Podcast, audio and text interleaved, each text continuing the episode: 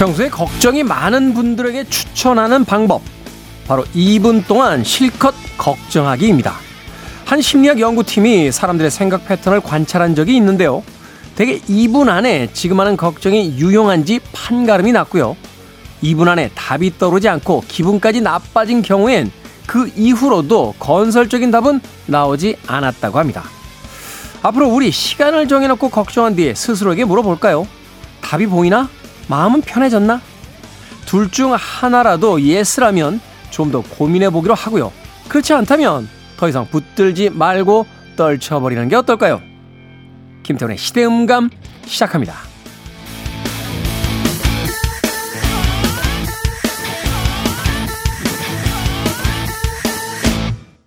그래도 주말은 온다. 시대를 읽는 음악 감상의 시대음감 김태훈입니다.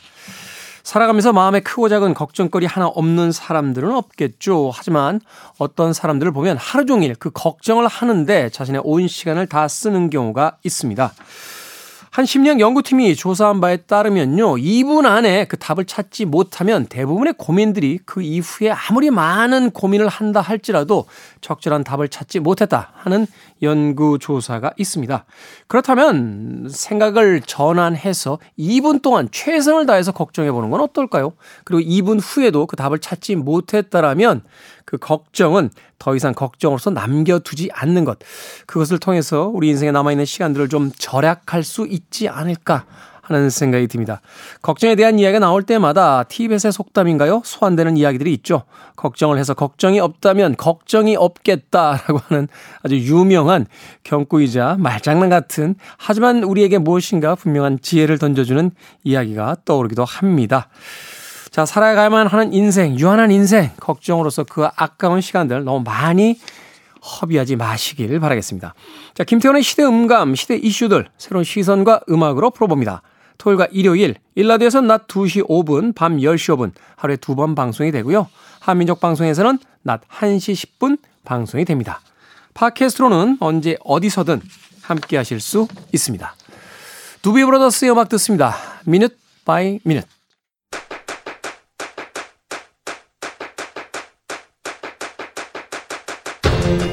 그래도 주말은 온다. 김태훈의 시대 음감.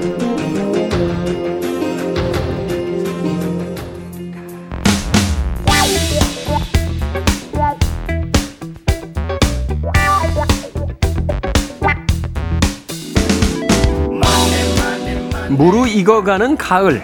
우리가 한 해 동안 열심히 한 투자들도 잘 여물어서 가을걷이를 할 수 있을까요? 아니면 저 푸른 가을 하늘처럼 더 높이 더 파랗게 멀어져만 갈까요? 우리 시대의 경제 이야기, 돈의 감각. 더 퍼블릭 자산 운용의 김현준 대표님 나오셨습니다. 안녕하세요. 네, 안녕하세요. 김현준입니다. 김현준 대표님은 개인적으로 가을이라는 계절을 좀 타는 편이신가요? 저 개인적으로는 안 타는 것 같고요. 음. 근데 주식 시장은 가을을 타는 것 같아요. 이게 그 계절 테마주들이 있다라고 하더라고요. 전문가들 네. 이야기를 들으니까. 계절 테마주도 있지만 전반적으로 최근 한 거의 5년 이상은 찬바람이 불잖아요. 네. 주시장이 떨어져요. 아, 그렇습니까? 네. 여름까지 우리 코스피나 코스닥 차트를 한번 여러분들도 열어보시면은 한여름까지는 그래도 꽤 오르거든요. 음. 근데 8, 9월, 10월 정도 되면 그렇게 떨어져요. 그래서 저희가 그런 생각과 얘기를 많이 하거든요. 전문 투자들끼리 만나면은 아, 내년에는 있잖아. 여름까지만 투자하고 아. 가을에 안 해야겠다. 가을부터는 휴가를 가야겠다. 맨날 얘기는 그렇게 합니다. 하고 이제 다음에 시작됐잖아요. 그러면 이제 봄이나 여름에는 주식시장 좋아요. 그러면 음, 또 까먹고 음. 아 올해는 다른가 보다. 야 요거 조금만 더 먹고 올해까지만 해보자 하고 음, 음. 9월 또 오면은 야 맞아 그때 내가 안 하기로 했는데 이게 제 얘기고요. 네. 작년의 얘기고요. 재작년의 얘기입니다. 아 그래서 타는 제가 가을을 타게 되는 느낌이에요. 그때 가졌던 생각이 그 다음에도 계속 유지가 돼야 되는데 네. 인간의 욕망이라는 게참 아, 참 그렇지가 않습니다. 자, 그럴 때 우리가 가져야 될 어떤 원칙 같은 것들이 필요하겠죠. 그 원칙에 대한 이야기를 네. 아, 크게 잃은 아, 사회자와 아, 매년 잊고 사는 예, 자산운용 대표 둘이서 이야기를 나눠보도록 하겠습니다. 자, 우리 시대의 경제 이야기 돈의 감각 오늘 첫 번째 이슈 어떤 이슈입니까? 어, 유튜브 보시면 네. 요새 어, 쇼핑을 할 수 있게 해놨습니다. 유튜브 아 이제 commerce가 유튜브까지 되는군요. 네. 유튜브에 이제 영상을 보면은 거기에 영상 나왔던 것 또는 뭐 홍보하는 이 품목들을 바로 구매를 할 수 있게 유튜브에서 기능을 추가했거든요. 네. 그게 이제 유튜브 쇼핑이라는 거고, 어, 유튜브가 지금까지 이런 영상이라든지 소셜 미디어 쪽에서는 뭐 갑중의 갑으로 상당히 우리의 시간과 눈을 많이 뺏고 있잖아요. 네. 쇼핑 쪽에서도 잘 될 수 있을까 하는 거를 한번 생각해 보려고 합니다. 이 국내 주식 시장에서 이 코로나 19가 지나간 다음에는 이 이커머스 전자상거래라는 분야가 썩 그렇게 주목받진 못했어요.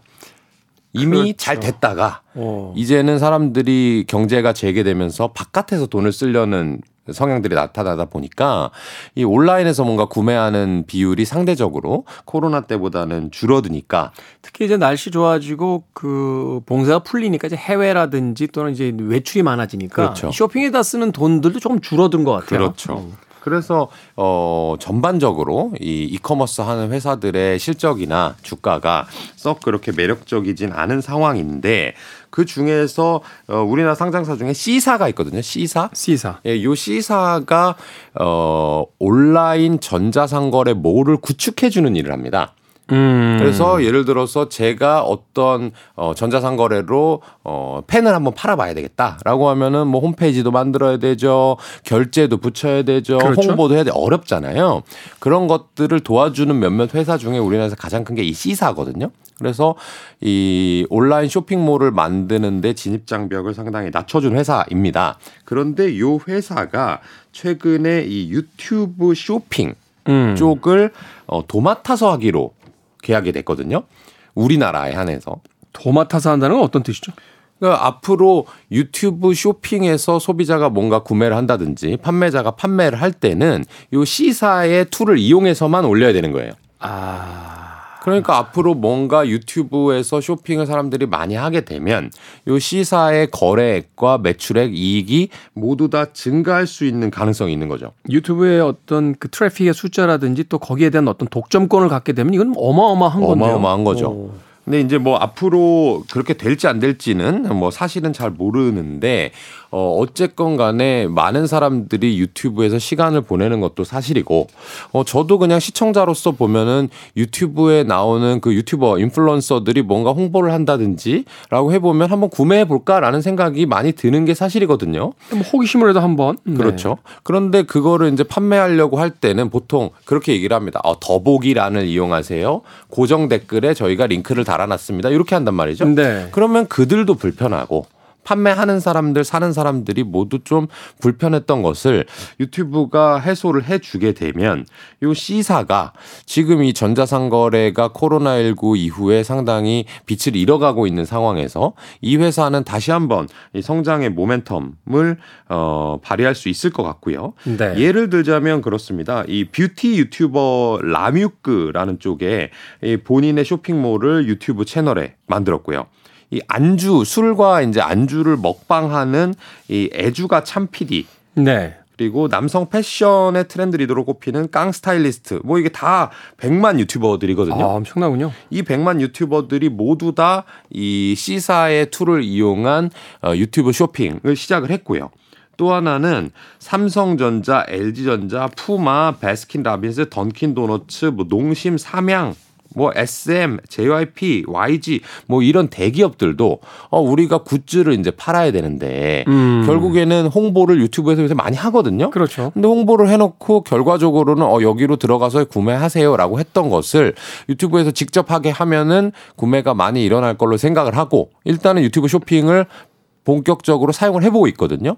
요런 추세가 커진다고 하면 요 C사에 대해서는 한번 관심을 가져봐도 좋을 것 같습니다. 야, 이거는 뭐 엄청난 시장일 것 같다라는 생각을 해보게 되는데요. 사실은 이제 그, 어, 이 트래픽을 얼마나 발생시킬 수 있느냐 또 얼마나 많은 모객을 할 수 있느냐가 관건이지. 그렇죠. 사실은 그래서 이제 포털이라든지 뭐 홈쇼핑 같은 경우 이제 채널을 가지고 있으니까 네. 그런 곳에서 많은 소비들이 이루어졌는데 최근에 어떤 그 영상 시청의 패턴 같은 걸 보면은 유튜브가 단연 그 압도적이죠. 압도적이거든요. 네. 근데 그걸 이제 이커머스하고 연결시켜서 그렇죠. 본 것을 바로 그 자리에서 그 클릭의 어떤 효용성을 가지고 바로 구매가 가능하게 해준다. 맞아요, 맞아요. 그 사실 이제 TV라든지 홈쇼핑에서 가장 하고 싶었던 게 그거거든요. 근데 네. 이제 TV라는 디바이스는 뭔가 인터넷이나 이렇게 구매를 연결하기 어려우니까 결과적으로 이 휴대폰 앱을 만들어 놓고 홈쇼핑에서 보신 것을 바로 구매하세요. 이런 식으로 했는데 네. 유튜브는 보면서 바로 그 기기에서 구매가 가능하게 만들었기 때문에 음. 어, 어떻게 보면 이 TV 홈쇼핑과 같은 시장이 하나 생기는 것과도 같은데 그런 것을 어, 현재는 시사가 독점하고 있는 형태이기 때문에 어, 지켜볼 만할 것 같습니다. 이 정도면 지켜보는 게 아니라 바로 들어가야 되는 거 아닙니까? 이제 아, 김현- 여러분들 제가 얘기한 건 아닙니다. 네, 네. 김현준 대표님은 이제 그 그런 이야기를 하시면 안 되니까 이건 사실은 이제 투자라는 건 각자의 어떤 그 판단에 의해서 이루어져야 되는 네. 거지 하십시오 마십시오라고 이제 결정 질 수는 그럴 수 없습니다만 없죠. 저는 저도 뭐 여러분들한테 드리는 얘기는 아닙니다. 저 혼잣말이에요. 이거는 네. 자 음악 한 곡 듣고 와서 어, 또 다른 경제 이슈 만나보도록 하겠습니다. 어, 제 지인들 중엔요 그 음악 듣는 시간이 제일 궁금하대요. 음. 너 그때 무슨 얘기하니? 김현준 대표랑 이라고 하시는데 막 나가는 동안 저는 조금 더 여쭤보도록 하겠습니다. 아, 유튜브는 아닙니다만 그 세계 최초로 24시간 음악 뮤직비디오를 틀어주었던 방송사가 있죠. 바로 MTV입니다. 1981년도 8월 1일에 개국을 해서 이제 음악 산업 전체를 바꿔놨다라고 하는 평을 받고 있는데요. 자, 이 MTV가 아, 개국했을 때 처음으로 틀었던 뮤직비디오가 있습니다. 아, 버글스의 음악 중에서 Video Killed the Radio Star 듣습니다. 1981년도 8월 1일 MTV의 개국 어, 첫 번째 음악이었죠. 어, 버글스의 Video Killed the Radio Star 듣고 왔습니다.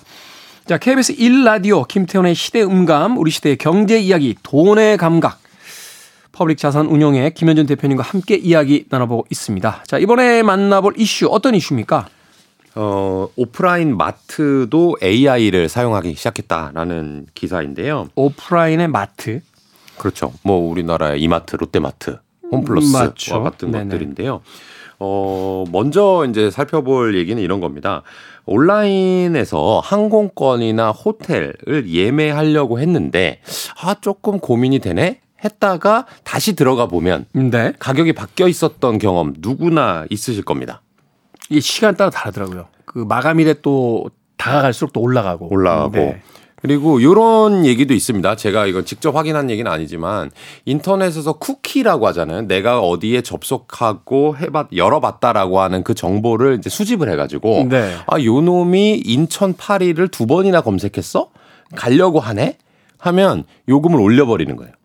아, 얘는 지금 가기로 결정이 됐어. 네. 이제 사냐 마냐만 결정되면 되는데 어차피 사게 돼 있으니까 올려. 올려요.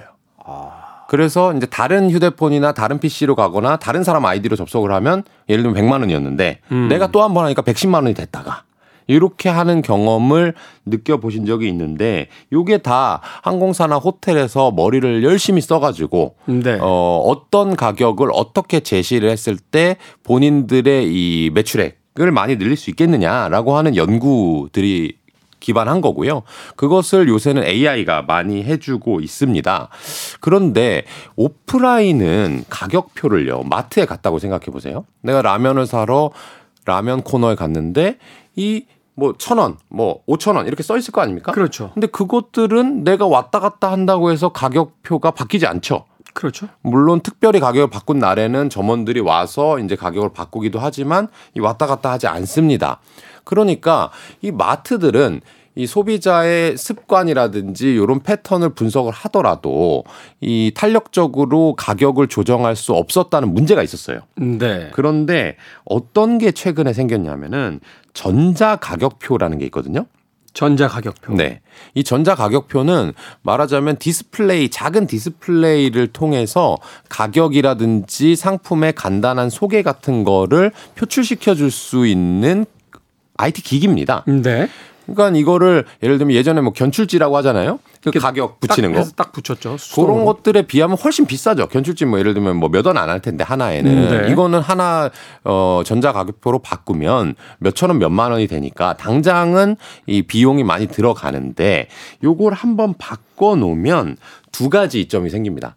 첫 번째는 가격표를 바꾸는데 인건비가 상당히 많이 들 거 아닙니까? 마트에 이 일일이 수작업을 해야 되니까. 얼마나 상품이 많겠어요. 다양하겠어요. 음. 그러니까 그 수작업으로 하는데 인건비가 많이 들어갈 거고 네. 또 하나는 조금 전에 얘기했던 이 가격을 유동적으로 바꿔가지고 말하자면 소비자한테 좀 더 비싸게 팔 수 있는 또는 할인을 갑자기 해서 조금 더 많이 팔 수 있는 그런 기회를 놓쳐왔었던 이 오프라인 상점들이 네. 이 전자 가격표의 보급을 통해서 이제는 실시간으로 이 본사 관리 쪽에서 가격을 올렸다 내렸다 표출을 했다 안 했다 바꿀 수가 있게 된 거죠. 그러니까 이 마트 회사들도 인공지능까지 도입을 해가지고 아 요 시간대쯤에는 가격을 좀 높여봤고 요 시간대쯤에는 좀 가격을 낮추고 우리 마트 가면 그런 거 있잖아요. 이 뭐 정육 코너라든지 생선 코너에서 야 뭐 지금 할인하니까 지금 오시면 뭐 7시까지만 뭐 10% 할인해 드립니다. 막 이렇게 방송하잖아요. 네. 그런 것들을 아예 이렇게 IT 기기로 바꿔 놨다라고 하는 거고요. 아. 이게 조금 어려운 말을 쓰면은 메뉴 비용이라는 거였대요. 메뉴, 메뉴 비용? 비용은 메뉴판을 바꾸는데 들어가는 비용이죠. 가격표를 인쇄한다라든지 가격 책정을 한다라든지 그거를 실제로 어 붙이러 가는 음. 그런 것을 메뉴 비용이라고 했는데 이 전자 가격표와 인공지능이 결합이 되면서 오프라인 상점들의 메뉴 비용이 기존보다 이제 감소했고요. 그래서 미국의 월마트, 그다음에 프랑스의 까르푸가 대표적으로 전자 가격표를 선제적으로 도입한 회사고 우리나라의 이마트도 일부 상품에 대해서는 전자 가격표 예를 들면 IT 기기 같은 비싼 제품들에 보면은 네. 옆에 이제 간단한 소개 글 같은 있죠. 게 있으면서 지금까지 이제 수작업으로 이렇게 해가지고 이제 인쇄해서 이렇게 붙여놓거나 그렇죠. 했었잖아요. 아니면 뭐 간단한 작은 칠판 모양으로 해서 이렇게 쓴다라든지 음, 네. 이렇게 했었는데 이런 것들이 이제 바뀌었다라고 하는 거고요. 어, 미국 MIT 매사추세츠 공대의 연구에 따르면 항공업계가 온라인 항공권 가격을 유동적으로 조절하면서 연매출을 4% 까지 증가시켰다는 연구 결과가 있고요. 글로벌 유통기업 아마존 또한 실시간 데이터를 인공지능으로 분석을 해서 평균 10분마다 평균 10분마다. 한 번씩 가격을 바꾸고 있대요, 사실은. 우리가 모를 뿐이죠. 10분마다 들어가서 보진 않으니까. 그렇죠. 그런 것들을 봤을 때는 아, 이제 오프라인 상점들도 뭔가 추가적인 수익을 올릴 수 있겠구나. 인건비도 절감할 수 있겠구나라는 생각을 해볼 수도 있고요. 또 하나는 우리나라도 그렇고 해외에도 그렇고 이 전자 가격표를 만드는 회사가 또 상장이 돼 있습니다. 네. 이런 회사들도 어, 제 생각에는 앞으로 이 전자 가격표의 판매량이 꾸준히 증가하지 않을까 기대가 됩니다. 이게 소위 이제 배터리주를 이야기하실 때 그런 이야기를 하는 거잖아요. 그 이미 많이 오른 거 아닙니까라고 하면 지금 거리에 전, 그 말하자면 이제 배터리 자동차, 아, 전기 자동차의 숫자를 봤을 때이 네. 시장이 아직 그 포화 상태에 이르지 않았다. 그렇죠. 이제 시작이다. 그런 의미로 본다라면 앞으로도 시장이 커질 여력이 얼마든지 있기 때문에 지금 높게 책정이 되어 있다고 생각하지만 더 올라갈 여지가 충분히 그렇죠. 있다라고 이야기하는 건데 네. 같은 논리로서 이제 이 전자가격표가 지금 상용화가 본격적으로 되질 않았기 때문에 네. 뭐 결국은 미래의 어떤 시장의 환경을 봤을 때 이 전자 가격표로 간다라고 본다라면 네. 이 회사들이 이제 거둬들일 매출의 규모가 이제 엄청날 것이다. 그럴 가능성이 거기- 그것을 있어요. 보고 이제 베팅을 하면서 들어가는 거죠. 그렇죠. 그리고 이제 코로나 이후에 미국과 유럽 같은 경우에는 재택근무 이런 게 활성화되면서 사람을 뽑기가 어려워지고 인건비가 상당히 올라갔대요. 네. 그러니까 이 마트 기업들이 아 어차피 이렇게 비싼 인건비를 주느니 차라리 한번 시원하게 전자가격표에 대한 투자를 해서 어, 투자라는 게 돈을 넣는다는 게 아니라 구매를 많이 해서 네. 어, 자신들의 이 메뉴 비용을 낮춤으로 해서 장기적인 성장을 도모하는 게 낫겠다라는 판단들을 많이 하고 있는 것 같아요. 그래서 이 전자 가격표의 판매량 자체가 어, 해외에서 실제로 많이 일어나고 있습니다.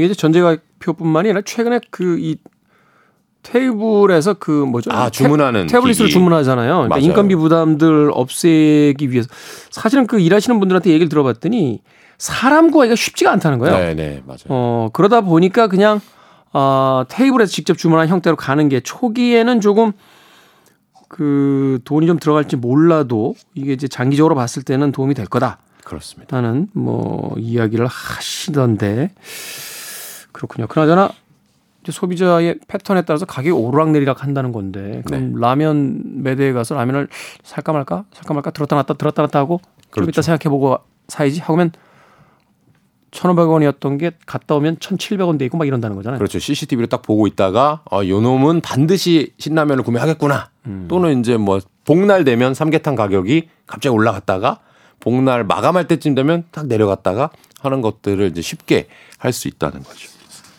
결국 우리가 돈을 더 내야 되는 상황인데. 그렇죠. 기업들이 돈을 많이 번다는 건 우리가 소비를 많이 해야 된다는 거고 그러니까 저희도 선제적으로 이렇게 네. 미래 성장할 수 있는 기업에 투자를 해놓고 그걸로 돈을 벌어서 소비할 때 써야 되지 않을까요? 그렇군요. 좀 씁쓸하네요. 네. 음, 누군가가 나의 어떤 소비 패턴까지 다 읽고 있다라는 거, 예, 좀 씁쓸해지긴 합니다. 음악 한 곡 듣고 와서, 어, 이제 경제 이슈 좀 더 들어보도록 하겠습니다. 어, 메탈리카의 음악 중에서요, Is Electric 이란 곡 듣습니다. 메탈리카의 Is Electronic 듣고 왔습니다. 자, 김현준 대표와 함께하는 돈의 감각. 아, 오늘 만나볼 이제 마지막 경제 이슈 이야기 좀 해주시죠. 네, 이번에는 조각 투자 상품에 대해서 한번 얘기를 나눠볼까 합니다. 조각 투자라고 들어보셨나요? 조각 투자. 네. 이거 그림 이렇게 쪼개서 사는 거 아닙니까? 맞아요, 맞아요. 아. 그러니까 조각이라는 게 여러분들 정말 우리가 감상하는 조각을 투자하는 게 아니고 네. 조각조각 내서 쪼개서 투자한다라는 얘기인데요. 음. 대표적인 게 말씀하신 그림도 그림. 있습니다. 그림이 예를 들면 뭐 몇 억짜리, 몇십억짜리 그림들도 어, 많이 있는데 그런 그림들을 내가 구매하고는 싶은데 그 돈이 없으니 네. 나누어서 이제 사보자라는 거거든요.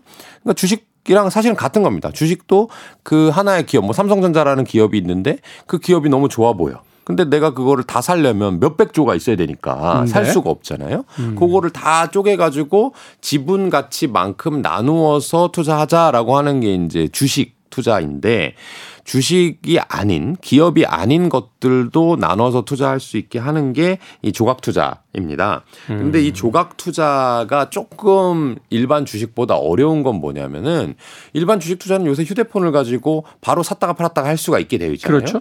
근데 조각 투자는 그렇게 공인된 거래소라든지 이런 계약 상품이 아니기 때문에 하나하나 따로따로 투자를 했다가 네. 또는 이거를 내가 팔려고 하더라도 내가 샀던 곳에 다시 가서 나 이만큼 가지고 있는데 이렇게 할까라고 이제 협의를 해야 되는 그런 불편함이 있었는데 이게 우리나라 금융 당국에서 투자 계약 증권이라고 해 가지고 네. 요것을 앞으로는 주식처럼 살, 사고 팔 수 있게 쉽게 거래할 수 있게 해줄게 라고 해서 이제 1호 상품이 곧 나온다라는 상황이거든요. 그렇게 되면 뭐 그림도 될 수 있고요. 제가 최근에 알아본 것 중에 부동산 아파트를 내가 예를 들면 압구정에 뭐 30억짜리 반포에 100억짜리 아파트가 너무너무 갖고 싶고 오를 것 같은데 난 30억도 없고 하니까 못 살 것 같아 하는 것을 이제 나눠 산다든지 음. 또는 소도 있습니다. 한우. 한우. 네. 한우 한 마리를 사고 싶은데 한우 값이 앞으로 올라갈 것 같은데 내가 한우 한 마리를 다 살 수는 없으니까 조각조각해서 나는 한우의 100분의 1마리만 사겠다. 이렇게 할 수 있는 상품들을 만들고 있는 중이고 그런 것들을 이제 증권사의 어플에서 똑같이 거래할 수 있게 되는 시장이 열릴 겁니다. 이게 뭐 완전히 똑같지는 않습니다만 옛날에 그 개조직 같은 거네요. 아, 그렇죠. 그렇죠. 어, 여럿이 모여서 동시에 돈을 내고 네. 그걸 이제 우선순위들이 이제 받아가던 그렇죠, 게 그렇죠. 개조직이었는데 이거는 이제 여러 사람이 모여서 동시에 돈을 내고 그 물건을 일단 구매해 놓은 다음에 네. 거기서 수익 발생이 되면 그걸 이제 나눠 갖는 그걸 처분해 가지고 나눠서 나누는 갖는. 거죠. 아. 그렇죠. 그림을 예를 들면 1억짜리를 샀는데 난 1억이 없지만 100만 원어치만 사는 거예요. 그래서 네. 100명이 모여 가지고 1억짜리를 샀는데 그 2억이 됐다. 그러면 그거를 판매를 해버리고 그 2억을 다시 100명한테 나누니까 나의 100만 원이 이제 200만 원이 되는 그런 투자가 조각 투자고 그것을 쉽게 거래할 수 있는 게 투자 계약 증권 이라고 하는데요. 투자계약증권. 요게 우리나라 시장만 봤을 때 2030년 어, 앞으로 7년 정도 남았는데 367조 원 규모가 될 거라고 생각, 생각을 하고 있대요. 엄청나네요. 그러니까 이게 말하자면 아무거나 다 나누어서 사게 해준다라고 하니까 사실은 사람들이 어 뭔가 구매하고 싶은 거 또는 돈을 벌 수 있는 기회라고 하면 놓치고 싶지 않아 하기 때문에 시장 성장이 상당히 많이 될 걸로 얘기를 하고 있고요. 그 중에 가장 먼저는 그림 쪽이 시작을 할 것 같습니다. 그림은 이미 어느 정도 초기 형태가 이제 시작이 됐다고 봐야 되는 거죠. 그렇죠. 실제로 이 그림을 조각 투자하는 회사들은 이미 꽤 나와 있고요. 어, 상장사가 아닐 뿐이지.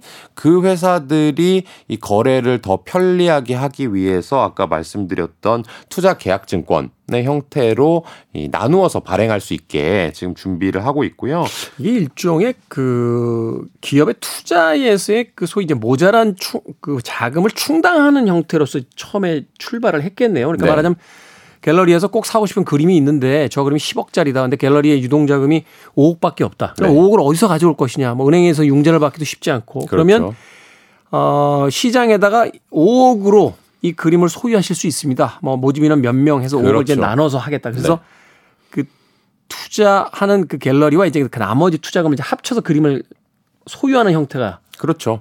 그 그게 뭐 이 대단히 새로운 개념은 아닌 게 여러분들 생각해 보시면은 이제 결혼하면 음. 집산 다음에 공동 명의 한다 이런 얘기 있잖아요. 네. 우리가 등기부등본을 떼 보면 어 뭐 김현준 몇 프로 제처몇 프로 이렇게 해가지고 공동 명의를 할 수 있거든요. 네. 그게 10명, 20명도 가능합니다. 실제로는 지분대로. 그렇죠. 할 수 있지만 그것을 등기를 매번 하는 게 너무 번거로우니까 잘 안 할 뿐인 거죠. 근데 그런 작업을 이제 편리하게만 해준다면 뭐 부동산도 나눠 사고 차도 나눠 사고 그림도 나눠 사고 뭐 와인도 비싼 거 같은 경우에는 조각 투자하는 경우가 요새 왕왕 있거든요. 와인이 그 수익률이 최고라고 하더라고요. 와인을 사는 순간부터 마이너스가 없다고.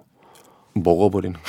아니, 그러니까 계속 먹어버리니까 물건이 줄잖아요. 그렇죠, 그렇죠. 그러니까 와인은 일단 사면 마이너스가 거의 나지 않는다고 하더라고요. 네, 계속 올라왔던 계속 오르기는 것으로. 하는데. 그리고 어. 신흥국에서 이 와인의 수요가 계속 늘어났기 때문에 이 포도밭은 한정돼 있고 그렇게 올라가는 것 때문에 와인을 투자하려고 하시는 분들도 실제로 있는데 어, 내가 와인에다가 수백 수천만 원을 넣기는 좀 그러니까 어, 조그맣게 뭐 수십만 원만 투자를 해보고 싶다라고 하는 것들도 이제 조각 투자로서 과거에부터 있어 왔고 이제 이 투자 계약 증권의 형태로 바뀌는 거고요. 네. 어, 미술 시장이 먼저 시작을 했으니까 제가 요거에 대해서만 좀 간단히 짚고 넘어가 보면은 이 조각 투자를 할 때 핵심 은 그 투자자들이 돈을 벌어야 되는 거거든요.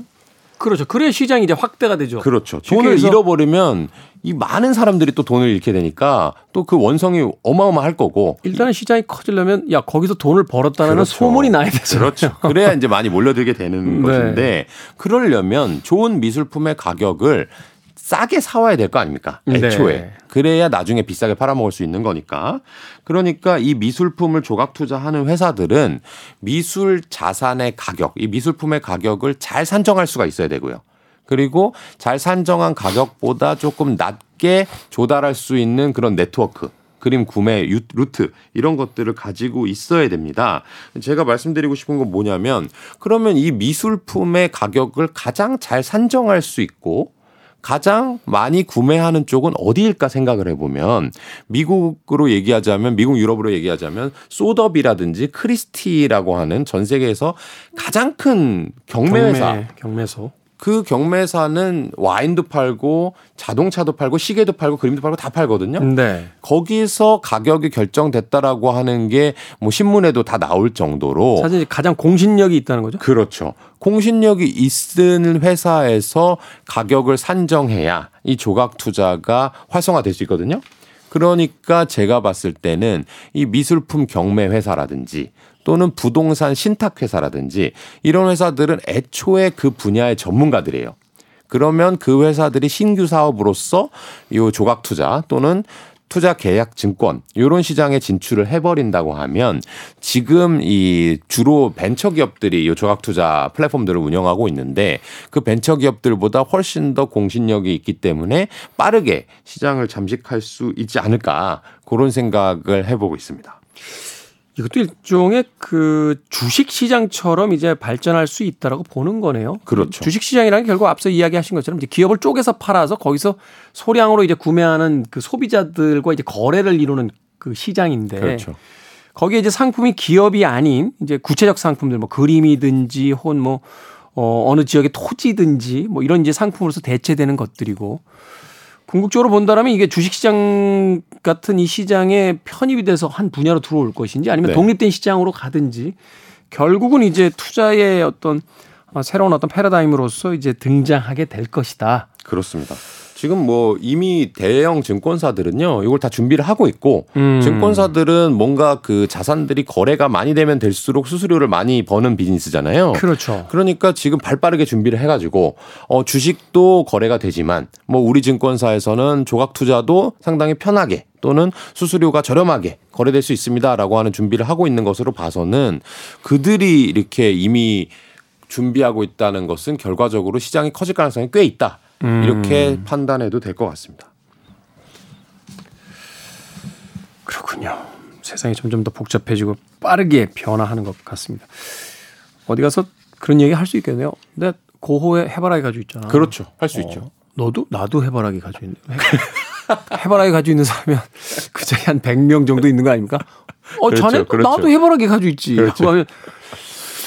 요새 해바라기 안 가지고 있는 사람 있나? 뭐 이런 시대가 오면 그러니까 야 이 중에서 뱅크시 그림 하나 없는 사람이 있어? 그렇죠. 아, 나도 뱅크시 그림 있지. 막. 요새 뭐 반포 아파트 없는 사람 있나? 그러니까 뭐 이렇게 되면 증권사라든지 그런 가격을 평가하는 회사들이 사실은 상당히 어 몸집이 커져 있을 겁니다. 음, 처음에는 조금 새로운 개념, 어려운 개념으로 접근했는데 이야기를 들으면 들을수록 결국 이제 주식과 거의 흡사한 시장이다라고 볼 수 있는 거네요. 네, 그렇습니다. 어, 주식을 우리가 샀을 때 그 회사를 직접 실물로서 소유하는 건 아니지만 이제 네. 권리 증서를 이제 갖게 되는 것처럼 그것이 이제 예술품이나 부동산이나 이제 다양한 형태. 쉽게 얘기해서 이런 거네요. 그러니까 뭐든지 다 팔 수 있다라고 그렇죠. 가정하는 거네요. 네. 그 살지 팔지는 너네들이 결정하지만 일단 팔 수 있는 장터는 우리가 만들어 줄게라고 금융 당국과 증권사에서 이제 장마당을 열어 준 거죠, 이미. 야, 그러니까 이게 결국은 가까운 예로 본다면 이제 주식시장도 있고 코인도 요새는 왜그나 쪼개서 팔잖아요. 그렇죠, 그렇죠. 그 원빈트 0.1뭐 이런 이렇게 식으로. 사는 게 아니라 하나가 아닌 이제 몇 수로 파는 거니까. 주식도 그렇습니다, 요새. 그러니까 소도미 같은 이제 경매가 펼쳐진다라고 했을 때 우리가 이제 본 풍경은 정말 돈 많은 사람들 몇 명만 거기 앉아서 이렇게 편말 들면서 그 물건을 네. 구매할 수 있었는데 그게 아니라 이제는 어 종합운동장이나 상암 저 월드컵 경기장 같은데 사람들이 다 모여가지고 어 모나리자 물건 사- 팝니다라고 네, 네. 하면은 자 뭐0몇 퍼센테이지부터 나눠서 팔겠습니다. 그러면 네, 이제 네. 거기 쫙 손들을 다 그런 들면서 개념이죠. 그게 이제 오- 온라인일 뿐인 거죠. 지금도 여전히 뉴욕 거래소 가면은 실제로 이 플로어에서 이 장표 들면서 거래를 네. 하시는 트레이더 분이 계시거든요. 네. 그런 거랑 비슷한 모습이 또 하나 생길 수 있는 겁니다. 그렇군요.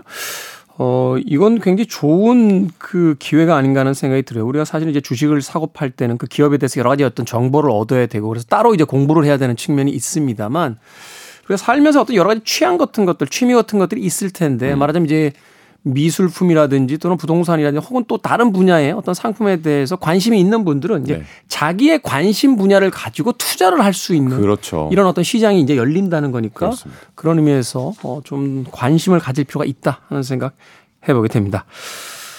자, 아, 더 퍼블릭 자산 운용의 김현준 대표님과 함께 에, 어제 토요일 그리고 오늘 일요일에 걸쳐서 이틀 동안 돈의 감각, 다양한 경제 팁과 투자 팁과 경제 이슈에 대한 이야기 나눠봤습니다. 고맙습니다. 고맙습니다. 저도 끝 인사 드리도록 하겠습니다. 오늘 마지막 곡은 아트 오브 노이즈의 음악 중에서 Moments in Love 준비했습니다. 지금까지 시대음감의 김태훈이었습니다. 고맙습니다.